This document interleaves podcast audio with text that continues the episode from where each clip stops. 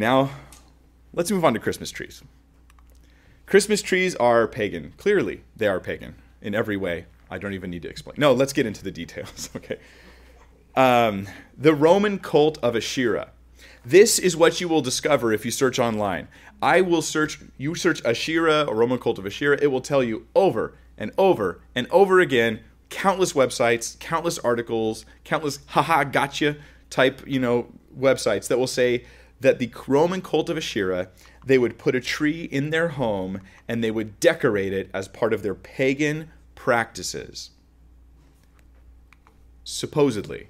Because when you search for an actual historical source to support these claims, you find nothing. All you find is tons of websites with claims that oh, we all know that cult of Asherah they, they had trees and da da da. But when you scroll down to find their actual source notes, these are the types of sites that don't have notes, don't have any footnotes, don't have any references. Now, if it's out there that this Roman cult of Asherah somehow worshipped trees and put them in the home and had some pagan practices, there doesn't seem to be a lot of scholarly sources. I searched for scholarly journal articles. I searched for any any. I mean, all over. I spent so much time looking for just anything to support this. Couldn't find a, a single one. I think that um, we're safe to dismiss it unless somebody shows us otherwise, because you would have to show us that they did this, and then demonstrate how that somehow affected all of Christendom into having trees as well. Um, some say it's connected to the Asherah poles of the Old Testament. But then they're going to have to explain how it was that those Asherah poles, which were nothing like Christmas trees, turned into Christmas trees, moved over to a specific day of the of the year that has nothing to do with Asherah, and then of course migrated up into Germany somehow out of Iran. and wasn't in Iran anymore. It just doesn't make any sense. The Asherah poles were gone by the time of Jesus anyway, so so those those who've actually looked into that, you should let it go. so let's let's move on. Legend has it. Now, this is, I'll say legend because it's oral tradition. Okay. Legend has it that Luther, as in Martin Luther, in 1536, he was walking in the forest and he looked up and he saw through the trees these brilliant stars shining through the trees. And it made him think about how, how Christ left heaven to come and dwell amongst us here on earth. So that he then came home and he cut one of these trees down and he set it in the house and he decided to put lights on it to tell his children, hey, this is this is this represents how Christ came down. Now that that's legend, yes, but it is the most solid source we have on why people do Christmas trees, and it actually explains why for a very long time, for about oh, almost 300 years, Christmas trees were a predominantly German practice. They were not done throughout the rest of the world. They were just done in Germany. That's of course that's where uh, Luther lived. And if you asked them where they got the Christmas tree idea, they would have pointed to Luther. Actually, they wouldn't have said, well, you know, there were these pagans in Iran and we followed their practices. We don't know why. I, I don't think so. Now, in the 1800s, in the mid 1800s, the British royal family popularized trees even more. Having a German in the family, Prince Albert, they had him uh, import uh, several spruce firs from his native native country in Germany. And what he did was he put them inside of the royal house. Now, that wasn't that rare for him to do that. What happened in the mid 1800s, though, was periodicals took drawings, art drawings of the royal family in front of their Christmas tree and published them throughout Britain.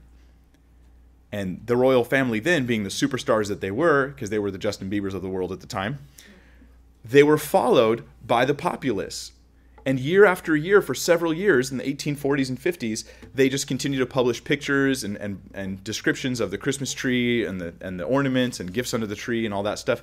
And what was a German habit became a whole like a whole British Empire habit, including very popularized in America. It was no longer just the German immigrants, but it was all sorts of people were doing it. So for about the past 160 years, it's been a worldwide phenomenon, which we can trace being popularized to this particular event being published and put in the magazines. So that would be the source. In other words, the source is not uh, some sort of deep pagan activity, uh, or so it doesn't seem to be. Um, now, is there anything pagan about trees in particular? Because, like, do we read about that, like, on day four, how God called up the pagan gods to make the trees? On day four, he's like, hey, pagans, you get the trees. Okay, so there's nothing inherently pagan about trees. There's nothing inherently wrong with trees. Um, is there anything pagan about putting a tree in your house? Like does that uh, like when it crosses over the threshold, it becomes paganized? No, I, this seems silly to think this. Now, if someone doesn't like trees, that's fine. Don't put it in your house, but don't demonize for no reason the thing that's happening. Is there anything pagan about decorating a tree? It's like it's fine, but once you put tinsel on it, Satan. Satan happens. Just poof. No. I, I, I think that that seems ludicrous. okay. And, um, and at this point, we have to stop and go, what is our real problem here? What is it that we're so against? What was actually pagan? If this cult of Asherah was actually doing that practice, then what was pagan was their purpose. For instance, if we're going to say that because um, a pagan at one point in the past, in some undetermined location, in some broad Roman Empire, with no source documents, they worshipped trees and put them in the house and it was part of some cult. And therefore, nobody can use trees anymore, you know, hundreds and hundreds and hundreds of years later, and they can't bring them in the home and decorate them. Then we have to say that we're not allowed to sing in church. Because you know it's a common pagan practice to get together and sing. So singing must be pagan. So therefore, we are really worshiping Satan when you're in church singing, because singing is pagan. This is like the people who said you can't use drums in church because drums like are owned by the devil basically. It's like well, well drums were used in bad rock bands and therefore they're they're inherently evil forever. And I'll be like, what about Psalm 150? Tells me to bang the clashing cymbals together unto the Lord. Well, that doesn't count. okay. All right there. You just start your own religion of things people can't do. no. So what was their purpose? Their purpose was pagan. That's what made it pagan was they made it pagan. You know, they made it worship of a false thing.